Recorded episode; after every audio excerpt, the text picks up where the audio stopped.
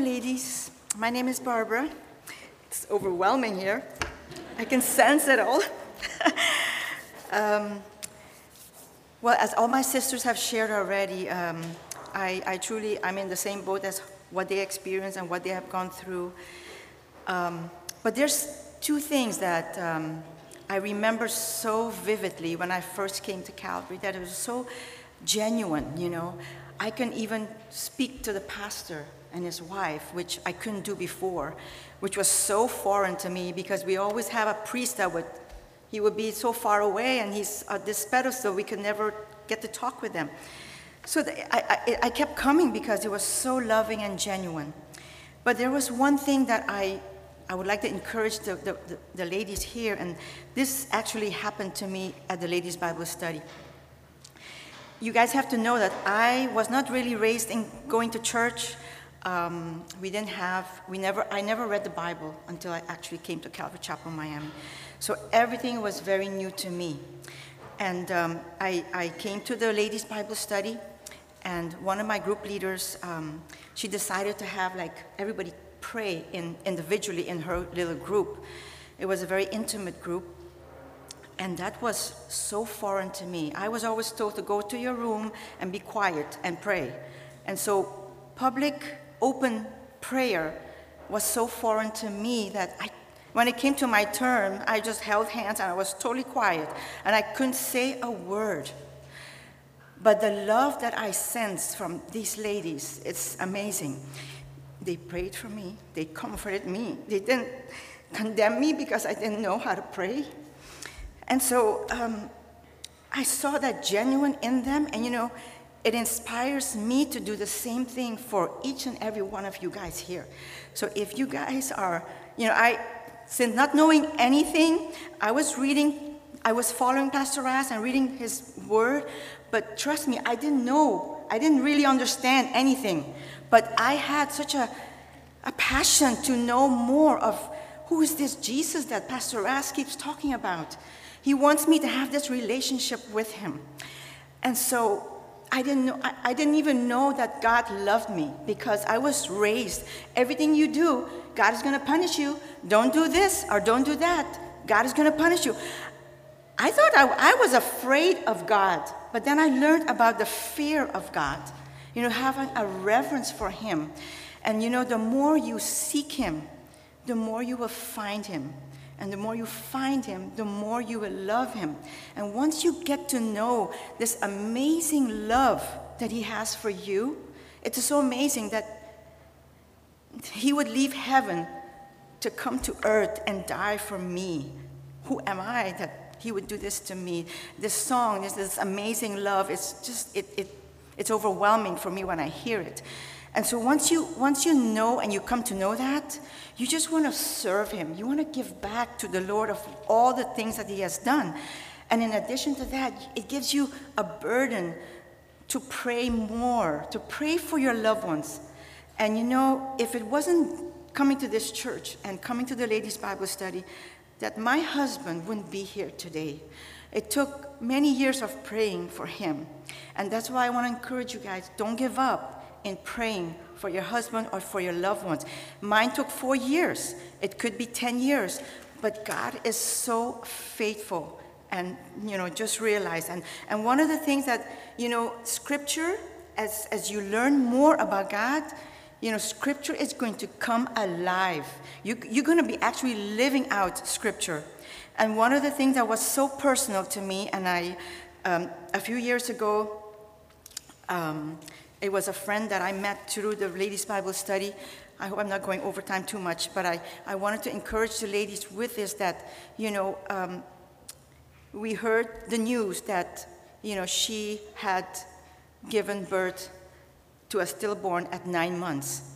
And so, um, so uh, uh, me and another close friend went right away to the hospital to comfort her and to pray with her. And as I was walking in, I just something just dawned on me. I said, I was telling my friend, you know, this exactly happened to me 25 years ago. I had a stillborn at eight months. And I remember the scripture that, you know, the, it's in 2 Corinthians 1 through 4.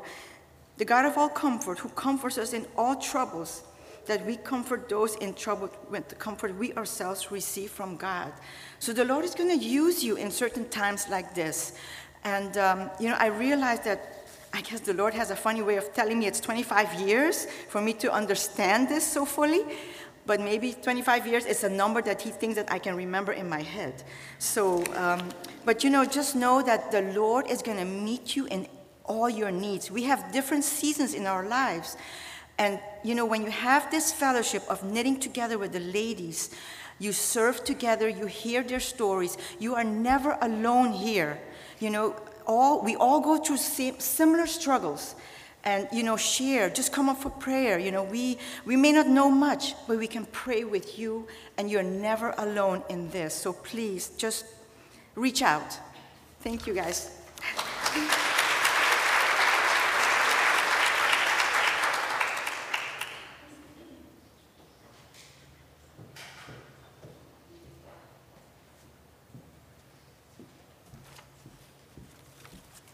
Good evening. My name is Angeline. Boy, it's so nerve wracking to stand up here. um, it's so cool that Miss Tanya earlier had shared this verse, because that's what I was going to share. That's in Proverbs 18, verse 24. A man who has friends must himself be friendly, but there is a friend who sticks closer than a brother. Um, every morning when my son and I would drive out to go to school, we purpose it to wave and smile at whomever we see in our neighborhood, whether we knew them or not. And it's funny how we get different reaction. Some wave and smile, which I think is the right thing to do. Um, others do a second turn, like shocked that we actually said hello. Um, and then there's others that do wave, but the facial expression is anything but joyful. And then there's still some who actually pretend that we weren't there and continues to go. Um, I, I remember that uh, hearing that it takes more effort to frown than to smile, so I Googled it. And I learned, on average, there's about 43 muscles in our face, and 17 of that muscle is used when you smile, but all 43 are being used when you frown. Um, so I uh, looked up this information um, in the Henry Ford Health System website, and it says smiling not only offers a mood boost, but helps our bodies release cortisol and endorphins that provide numerous health benefits, including reduced blood pressure, increased endurance, reduced pain, reduced stress, um, and strengthen immune system. Not to mention, smiling is contagious, and you can help lead others to do the same by leading uh, by example.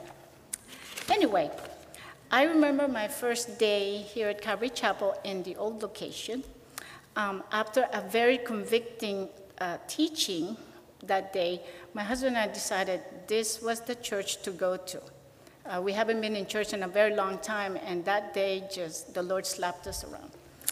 But we realized we didn't know anybody except for my in laws who invited us to come.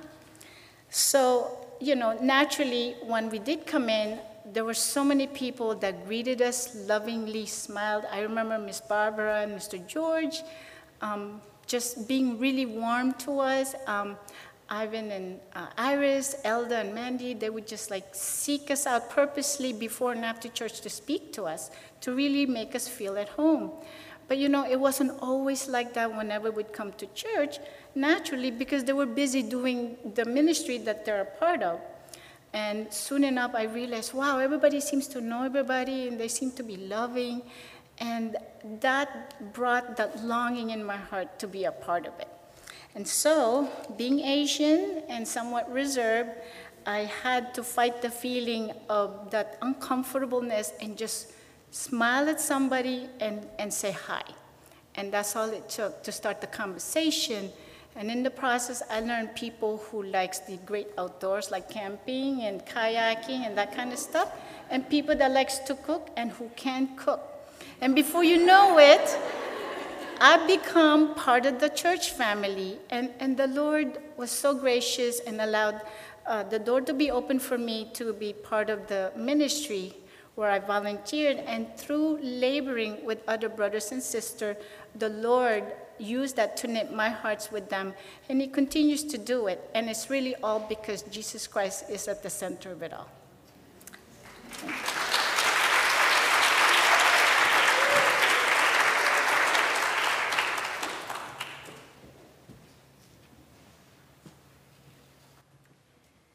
So uh, after this session, we're going to do communion. So I wanted to take care of some housekeeping before we did that. Um, this is one of my favorite parts of the retreat. If you would take out your name tag and you find someone close to you, but maybe you don't know them as well, and trade names. The idea would be that you would pray for each other anytime you see this. So you could leave it folded. You could just leave it folded and just trade your name with someone else.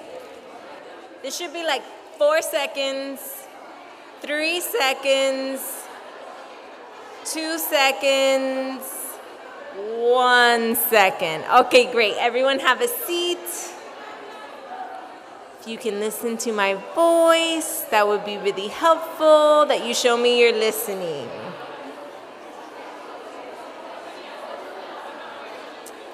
All right, ladies.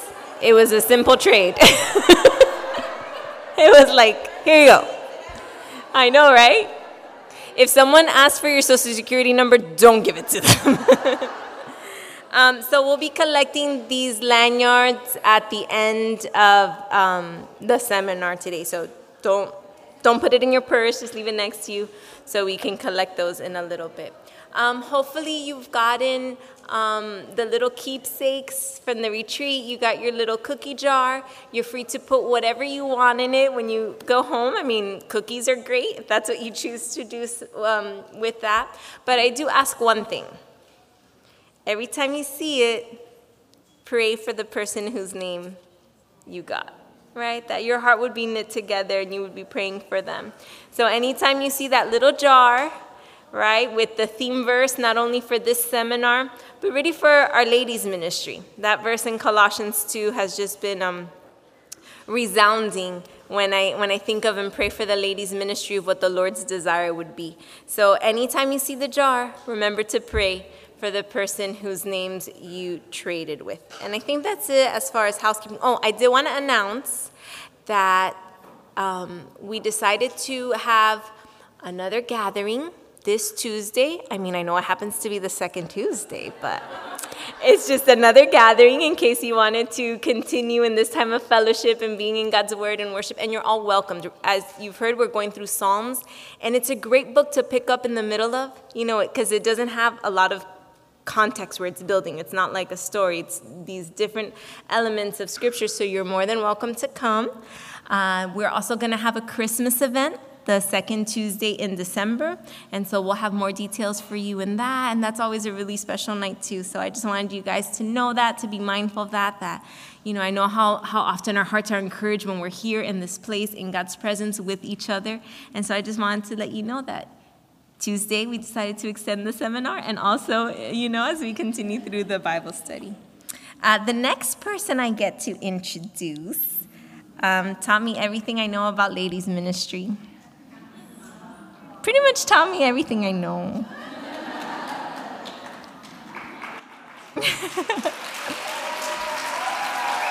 so, I love you, Mom. Welcome, Miss Isel.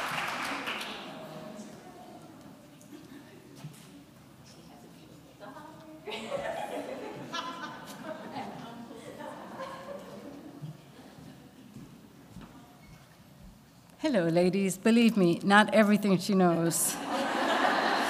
She's her father's daughter. If any of you have not seen how much she is her father's daughter, that's all I have to do. Okay. That being said, okay. So, we've come to the final chapter in this letter that the Lord, through the Holy Spirit, helps Paul to write with other guys next to him. Um, it was great to see all the different women that were able to come up and share. First, we heard that Paul was like a parent to all these people that he didn't even know. Uh, then we heard about from uh, uh, chapter two, we heard about all the perils of the popular concepts that were going around. And then lastly, we heard about the practical procedures that we're supposed to actually be putting into our lives in order to make this thing called a real relationship with Jesus actually be just that real. So now we come to this last chapter and we see Paul again through the Holy Spirit giving his guidance. And so before we get to that place where we're going to follow some of that guidance that he gives us, we're going to ask the Lord to be with us during this session. Heavenly Father, we thank you so much for all that you've already given to us, Lord, through the speaking of your word, through the many testimonies, through the time of fellowship, and just so many that have come and served us to be able to serve you, Lord. We just pray that you would use this time to your honor and to your glory, and that everything that is said and done in this place and beyond be unto you, Lord, to your purpose and for your goodness to be proclaimed throughout the world. In Jesus' name we pray. Amen. So, again, we're going to get to that point where now Paul is guiding us through this final chapter. And so he's talking about um, how we can be guided into having our hearts knit together. And today, when you need guidance, we've heard, right? What do people do? They Google it. Or how many of you had never been to this building before? Raise your hand that this is the first time you're here. Oh, wow. Well, first of all, welcome. Thank you. Second of all, chances are you pulled out this thing, an app, for your what? GPS, right? GPS can get you anywhere. Believe me, we've had the blessing and the incredible privilege to travel to different places in the world where my husband has uh, been asked to share and just with family time together as well. And those GPSs can get you through some incredible places that you have no idea where you are, but somehow you end up at the right place at the end of it. So that's what we're going to be sharing here. We're going to going to see some of those GPs in this final chapter that we can all get into this bus that we're on and get to the right destination, the place where we are all going to meet together. So let's start in Colossians 4, verse 1. It says, Masters, give your bondservants what is just and fair, knowing that you also have a master in heaven. And so if our heart, when our hearts are knit together, it's when we are GP good to people right? We have to be good to people. It's about how you treat others. And we've heard it throughout the different chapters, right? This word here, um, master, is the owner, the Lord, the person in charge of the what? Of the bond servants, and that's a doulos. And in this church, we have a, a, a real rapport with that word doulos, the bond servant. And I'll, I won't go into all the details about it, but it was somebody who knew that they owed a debt that they couldn't pay, and so they actually worked themselves out of a debt. It was a work to pay program. And so these bond servants had masters, people that, because of their debt, they work for them. And so we see here that we, we are in verse 1 told that it's about how we treat others, even when we are being fair and just to those people, that's a good thing. And this goodness is evident in how that treatment happens. How do you treat others? In turn, how you treat others will most likely set the precedent of how they treat you back. So when you treat others in the right way, which is, let's say, in a righteous way, you end up with a result. And that result ends up also working in your relationship with the Lord. So you think you're doing something just and fair to somebody, and what that does is it results in the Lord treating you in a just and fair way as well. So it forms like a full circle. And in it states here that masters are to give. And that word give there, it means to reach forth and offer, to supply, to cause one to have, to bring or offer, even to present something to someone. It also means to render or afford from one's own resources or by one's own power.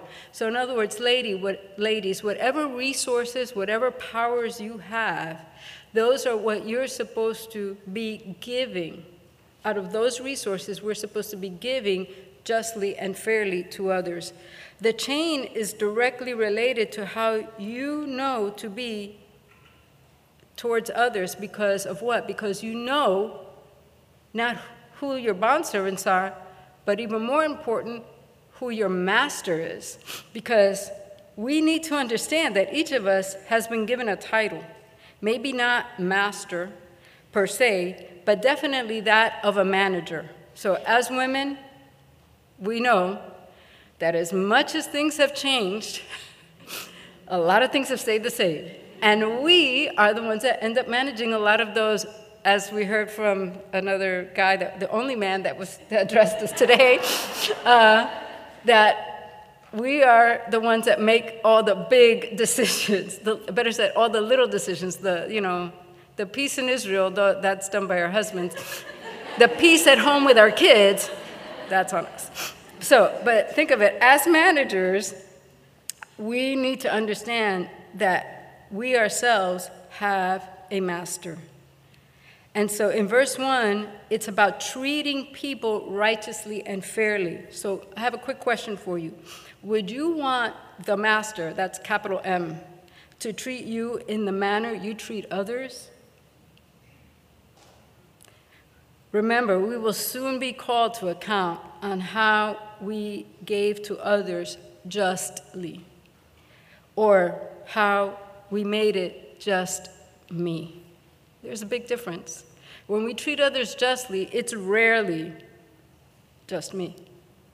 When you give to others, chances are, like the word says, we will not consider ourselves higher than they are, but consider others, especially those of the household of God.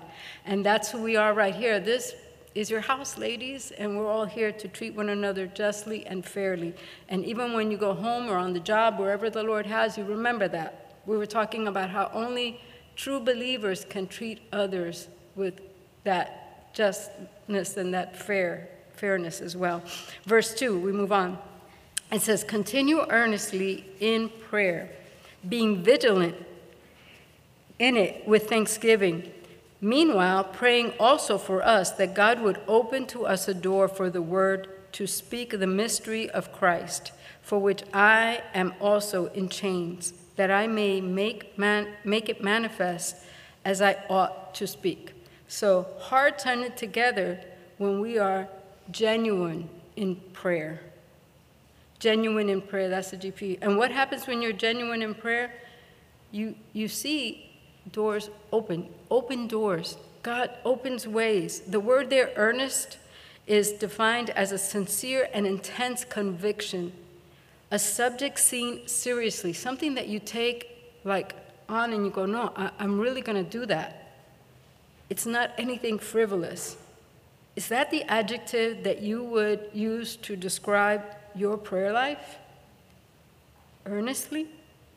Do, you, do we sincerely, intensely, and seriously make supplications to the Savior? Or is it just, okay, thank you for the food, it was good, amen? Or, God, get that person away from that in front of me so I can finally make it to work on time. Whatever those, you know, prayers are, are we being earnest and sincere and really seeking the Lord seriously. It's been said throughout all the teachings when you come and you commit your heart to the Lord, your heart is knit together through prayer. And when you pray with someone else, it's amazing how that happens. But I got news for you. Your best friend, the capital M master, you could pray to him at any time. And when you do do it in that sincere and earnest way, he's there to receive you and to hear you and to supply all that you need. How about the word vigilant? It means to watch, It's a metaphor. It means to give strict attention to, to be cautious, to take heed lest through remission or indolence some destructive calamity suddenly overtakes one. So, in other words, when you are vigilant, it's funny because uh, in Spanish, the word for uh, security guard is un vigilante, if I'm not mistaken, right? So imagine being a security guard on your post, and your realm of visibility is what you're praying about. Ladies, that's who we are as women. Our homes need a security guard, and we're supposed to be vigilant in our prayers. And even those of you that may or may not be open to what, you know, going on a missions trip because of your schedules, whatever, you can stand firm in your security guard position of where you are at home. It is, let me tell you, uh, being a missionary at home sometimes is harder than not knowing the language in some other place. And definitely, being a watch guard for your home is a calling that only you have. As much as the ladies here, we pray for you and we pray for your families, you're the one on that front line, waiting and seeing what the Lord will do. Okay, next. So, um, in these, uh, th- this part here, these, this verse uh, 2, I, I, I, noticed that I, I found a long list of verses, but I, I dwindled it down because this is the last session. Uh, so I'm going to share with you Matthew 24, verses 42 through 44. It says, Watch, therefore, for you do not know what hour your Lord is coming.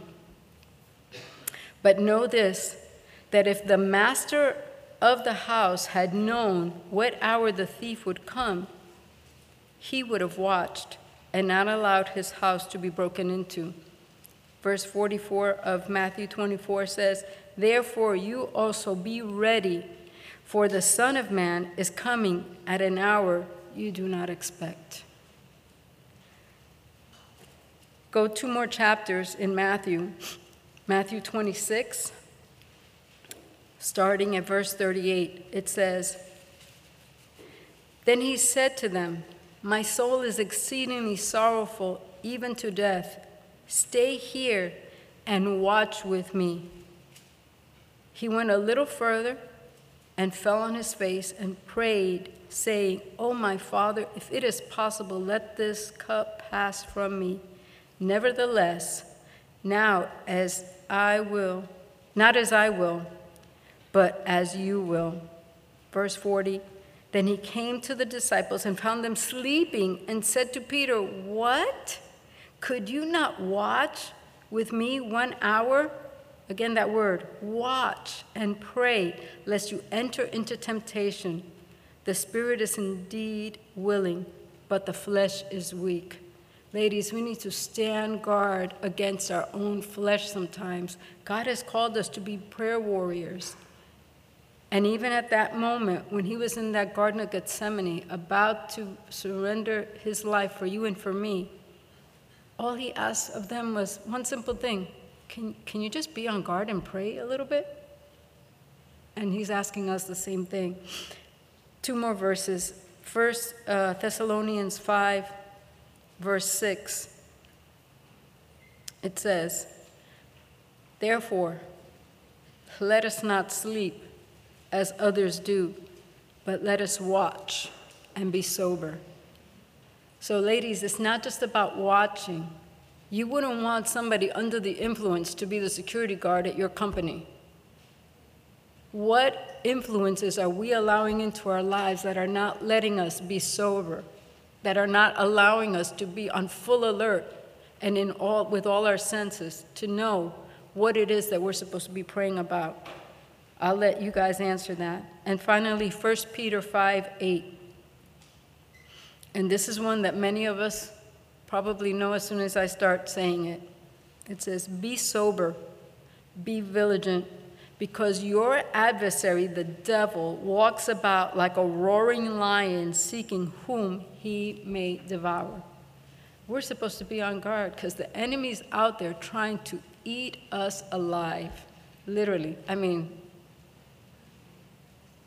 Do I even need to explain that today? Many times as women, we feel like those balancing acts that they used to do in circuses a long time ago. You know, um, they're, they're on a unicycle, and then they throw them a plate. Okay, one plate. Okay, okay, what happens? Uh, Then they throw a vase on top of the plate. Okay, now, okay, now what? Then they throw the ball that goes on top, and that's how we feel. We're like, we're balancing all these things out, and yet, when it comes to us balancing out what's really important, are we really there? When we have a genuine desire to be in the Father's presence, we learn how the Holy Spirit can lead. It's not a mystery we can solve on our own. This is not a unicycle 101 course that we're giving here. It's only He that can show us His ways and which doors He has opened for us. A Holy Spirit led prayer life is watchful, while at the same time thankful, while at the same time hopeful to get those open doors coming to us, or us getting to those open doors. So, yes, the things that we're supposed to balance are thankfulness, holiness, and vigilance. Those are the only things that we're sorry that we're supposed to be balancing. The rest, we can let it go. Let it go. Try it. You may be surprised at what gets manifested in your life when you become watchful in your prayer life. Next, we move on to verse 5. It says, Walk in wisdom towards those who are outside, redeeming the time. So, knitting our hearts together happens when we are guarded in our procedures. Guard your procedures. Simply put, use good sense. Notice I didn't say common sense, I said good sense. Okay? Good sense in how do you walk? We have heard this definition before that in the Hebrew culture, it wasn't just like we're going out for a walk, something that rarely happens here in Miami. But in these days, people would walk everywhere they had to go. So it meant the progress that you do on, on a daily basis. It's to make your way to wherever it is. It's how you make do use of the opportunities given to you in that time span. So in the Hebrews concept, it was how they lived, how they conducted themselves. So do you show good sense in how you use your time? We have all seen the extreme coupon, right? And by the way, redeeming some of those coupons, I got news for you. Don't look around, but some people in this room can tell you firsthand exactly how it works. I'm not one of those people. I've benefited from those people, but I'm not one of those people that knows how to redeem all the things in the right order to the right amount so that at the end I pay 15 cents for two truckloads of stuff. but we have gifted sisters here who can have that seminar at another, that's another seminar. So you do know about, and some of them know it first, firsthand. So what happens is that they come up with this plan and they have a good deal of wisdom, and you can end up, like I said, with that warehouse worth of useful essentials. So here, the Word of God tells us to use wisdom and end up with something of much more value than all the deodorant you will ever need in your life. it's better use of your time. That's a coupon. If I could get a time coupon and redeem it as often as possible, wouldn't we all do that? So, redeeming that one resource that we can never regain. Let's do it. Let's go for it. Let's use it. Use our time wisely. So many things. It says here be careful with those things outside. And boy, oh boy, have we not seen so many things going on outside of what God has for our lives. Moving on, verse 6. Here we go.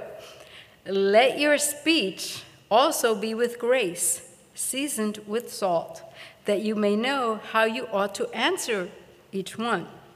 So hearts are knit together when you are gracious in your phrasing. How does that happen? It happens when you express the knowledge and grace of God. Okay? So, perhaps you are good to people and you have a powerful prayer life. You may even be careful to take caution and wise in how you spend your time.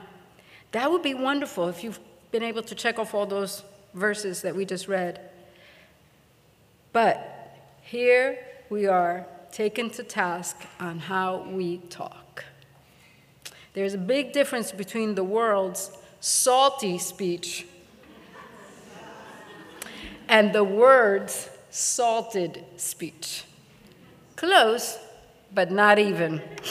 Originally, you know where that term comes from, salty? Just because, you know, I, have I've heard, not I've heard that they talk about certain people being salty. So I just want you to know where that comes from.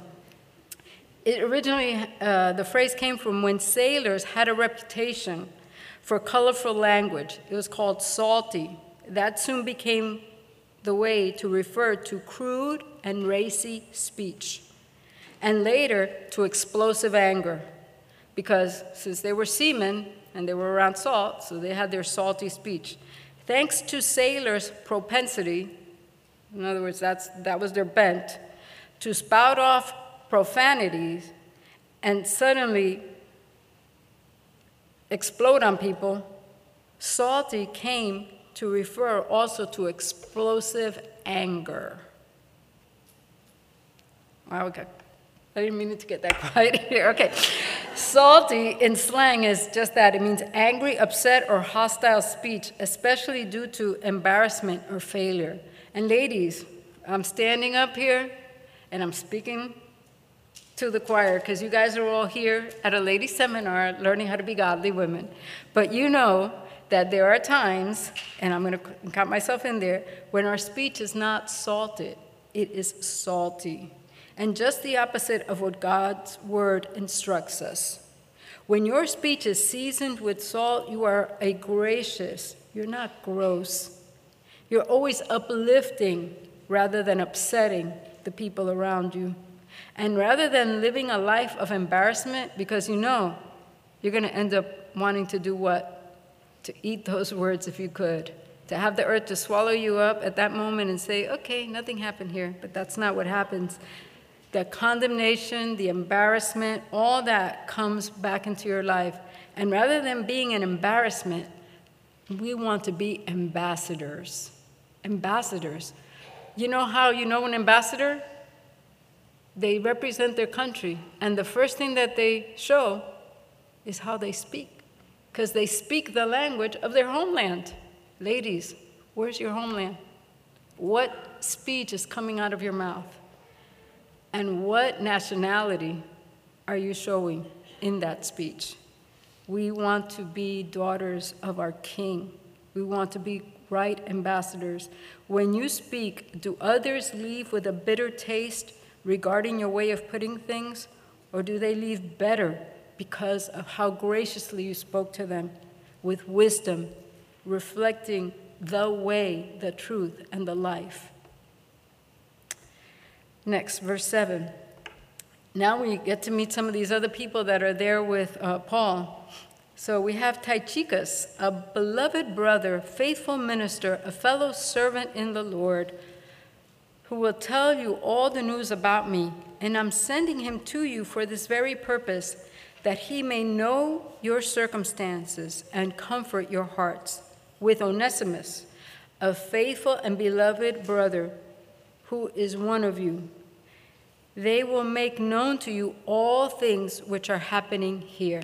So, hearts are knitted together when you are giving of perspective. And this means you're telling the truth. Okay? The truth is told. So, when they were sent out, when this man called Tychicus, or Tychicus, which pick a uh, pronunciation, he was a minister slash messenger, and he was sent by Paul both to give and to gather information that will be hopefully a comfort to the Christians there in Colossae. Remember, we were told Paul didn't know these people personally, so and he, as we will we found out in the beginning and we'll find out at the end, it's not like he could get up and go anywhere right now. And so he's sending these guys out. Tychicus is one of them. And Paul recognizes that true comfort comes from the truth. True comfort comes from the truth because we have a comforter in Christ. And that word, I've ex- we've seen it many times and I've heard it many times. It's not a comforter like, oh, I'm, I'm feeling bad in my bed, so I need my comforter to cover me up. That's not that kind of comforter. Comforter, and those of you that know more than one language, know that it means con forte, with strength, your force.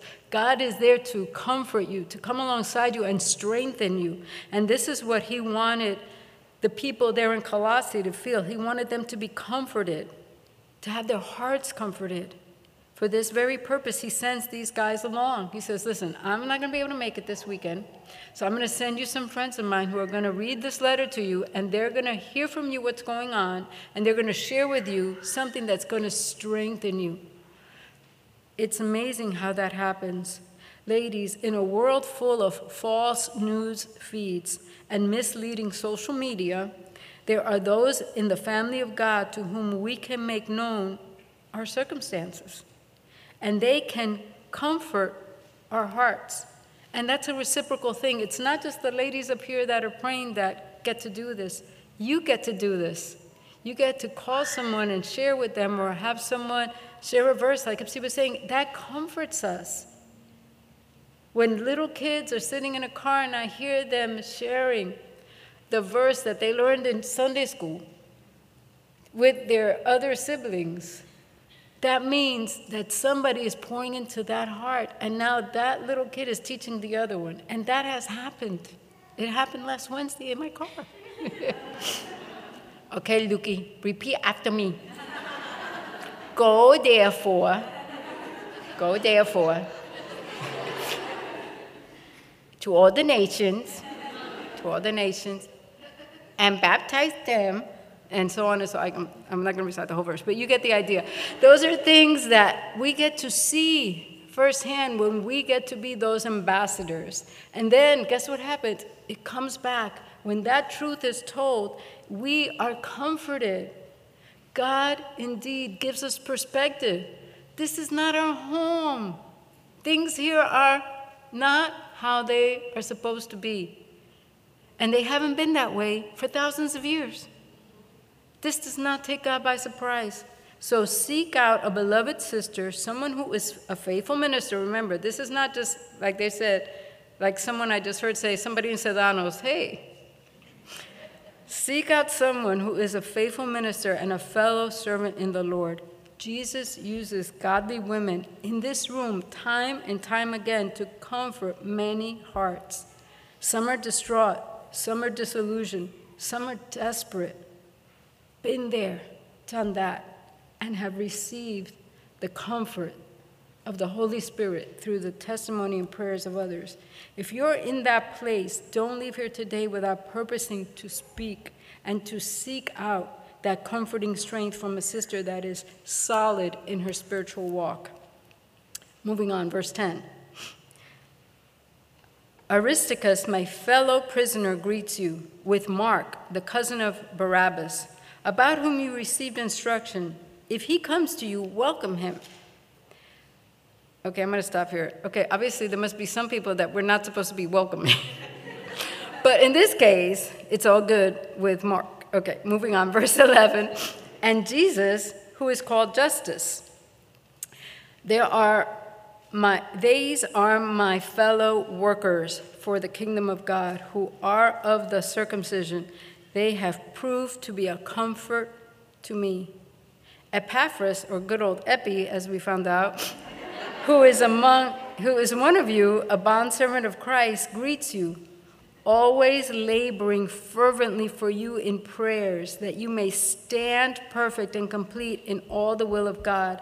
For I bear him witness that he has a great zeal for you and those who are in Laodicea and those in Hierapolis. Here we see that hearts are knit together when we are going for perfection. Have you set that goal, going for perfection? You see, we get help and we can help each other in this thing called godliness. Paul personally mentions the men that he has mentored in the faith, some of his fellow workers, and one that was a fellow prisoner. There is one in particular named Epaphras. Notice his description, a bondservant of Christ. And you know, it's okay, I'm going to take a time out because I'm a word for word note person, but here I need to take a parenthesis. We did not call each other up beforehand and coordinate our teachings, but we did pray that the Holy Spirit would do it. Okay? So, notice that there's this one person, Epaphras, and his description is what? He's a bond servant of Christ. So remember the description of bond servant is when you work for something because you owed somebody. And Epaphras is the kind of man that he understood that he was going to work for the Lord because of how much the Lord had done for him and how much he owed the Lord his life. And so, what does he do? How does he labor? What's his job description? He's laboring fervently for you in prayer. Notice there's no mention of how he looked. He's a good looking guy in the corner. Doesn't say that. What, what he wore, he had the Gucci shoes on. That's the guy. No, it doesn't say that. Uh, it doesn't say how many camels he owned. Rather, it simply states that he prayed that you may stand perfect and complete in all the will of God. Remember how we started hearing about verses to pray over your family? This is another one of those verses. Pray that you may stand perfect and complete in all the will of God. What is our claim to fame? What is the hook that people know us by in social media? For what cause do others see our zeal? This is the challenge set before us, and at the same time, a perfect pattern for us in our prayers. Think of someone right now. I want you to stop a second, just think of someone right now and ask the Lord that they may stand perfect and complete in all the will of God in their lives. Amen. Verse 14 Luke, the beloved physician, and Demas greet you. Greet the brethren who are in Laodicea and Nymphas, and the church that is in his house. Verse 16 Now, when this epistle is read among you, see that it is read also in the church of the Laodiceans, and that you are likewise read the epistle from Laodicea. So, in other words, he had all these letters going out, and this one made the first stop in Colossae. And then after that, the Pony Express pastors were going to take it to the next place and read it over there. So here we see how the hearts are knit together with the greetings from the parishioners. So what does that mean? It means that this epistle was for everyone. It wasn't just one little group, us four, no more. And you know, it's sad that I know what it's like to grow up in church and see little cliques here and there, people that it's not just that they enjoy the same things, it's that they enjoy themselves and no one else. And that is not what's happening here. Paul writes this epistle, this long letter, this parchment and uh, he gets others to help him. And when we see this, we, we see his heart. So we are all here receiving the word of God, and yet do we see the need to share it with others? It's not like he wrote the letter to the guy sitting next to him say, Here, pass this note. No, he wrote a letter thinking about people that he didn't even know. Although this correspondence was intended for the believers first in Colossae, Paul makes it a point to say that the letter was to be shared with who? With the Laodiceans. Now, those of you that done your homework and have been in church for a little while, that's you're going to know who the Laodiceans are, hopefully. That group may sound familiar to some of us, and it's because we find them later on in the book of Revelation they are known as the what? the lukewarm church. Ladies, remember to share what the Lord has shared in your life with others. Everyone could use a word of exhortation today. Today, more than other days, maybe.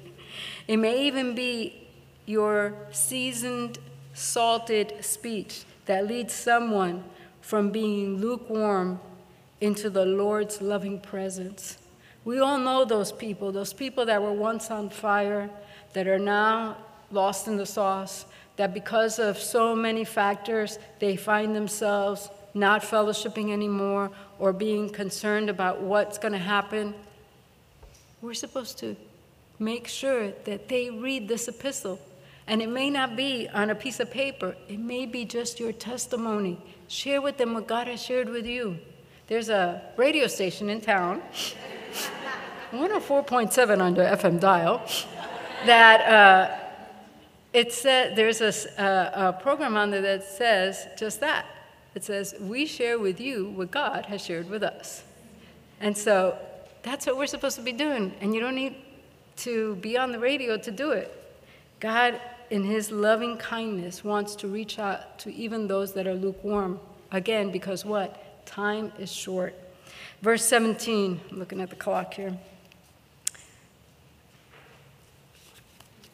And say to Archippus, Take heed to the ministry which you have received in the Lord, that you may fulfill it. And so we see here that hearts are knit together. When you grasp the privilege that we have, it's a privilege. And that means that we're receptive. You have to be receptive to your calling. Now, I'm, notice how I said your calling and not my calling because you guys aren't called to what I've been called to do. You guys have your own calling. God calls each one of his kids, gives them each one a different name, speaks to them in each uh, through his word. Everybody gets similar instructions, but you're all in different places. And so that's why it's so important that if we only understood the privilege that we have of being called to be Christians, women of ministry, ladies, do you know that we have sisters around the world that have never been able to sit in a sanctuary with another sister and actually come together and worship the Lord openly, much less be fed physically and enjoy plumbing, hot and cold water. There are places in this world where people are barely able to know where the next meal is coming from. And we've been given this privilege to be in this place at this time for such a time as this. God could have had anybody else sitting in the chair that you're sitting in right now. God could have had any other season in our life be what we're going through now. But somehow or other, He's called these 147 women, thank you, together for a purpose. He wants us to understand that this is a privilege that we have. And we see three verbs here in this verse one is heed, the other one is receive, and the last one is fulfill. Heed in the original language means to see, discern with your eye. It means to possess the sight, to have the power of seeing, to discover by use, to know by experience. It's, in other words, it's a metaphor to have full understanding of something, to discern and discover and think and have your mind directed to do something. And it also has to do with contemplating something, to weigh it out carefully, examine it. And it's funny, because again, in Spanish, when you want somebody to take heed, you go, oye, ojo. right? You tell them, hey, look out. That's Cubanese. Ojo. Okay? So that's what Paul, through the Holy Spirit, is telling us. Oye, ojo, check it out. You have to be very perceptive. You got to see the privilege that you have here. Do you know your calling in the Lord? And then Paul goes on and he adds, receive, because it's one thing just to perceive, to see it. It's another thing to receive it, to take it in to oneself, to join it to you, to make it your companion, to acknowledge one to be such as he professes to be. In other words, to be real, not to reject and not to withhold obedience. How many of us have been hurt by people that said that they were something and they turned out to be just the opposite? May that never be said of us as women here. So we are not just to have it and receive it, but we're not to reject it. And that comes when you are fulfilled. Fulfilled. So filled that nothing else fits in. You're rejecting what the world has. to Fulfill. It makes to make full, to fill, to cause to abound, to fill to the top, so that it's completely full measure. To um, realize and execute and accomplish, to ratify, to have that full fulfillment, to be full and filled with the Holy Spirit. So, as you can see behind me, you guys got it right. All the GPs, treating others, opening door, uh, good to people means you, how you treat others. Genuine in prayer means that you op- open doors. Guarded procedures are good sense. Gracious phrasing expresses knowledge. Giving perspective, the truth is told. Going for perfection helps in godliness. And greeting from parishioners is the epistle for everyone. When we grasp the privilege, we're receptive to your calling. And all together it says, Together. Very good. So, together, we're following those GPS instru- directions. And then that's when we get to the divine destination, and that is a place of grace. Wow, you guys, good readers. I like it. and we'll end with this verse 18. This salutation by my own hand. Signature, Paul. And then he puts this little phrase in there. He says, Remember my chains. And then he says, Grace be with you, not just to you, but with you. Amen. You see, ladies, hearts are knit together when grace is the point. It's the final point, it's the destination, it's the final GP. Are we pointing to grace in our lives? Three things that I see here in this ending. First, he, Paul, closes his final sentence using his own pen. It's his signature there.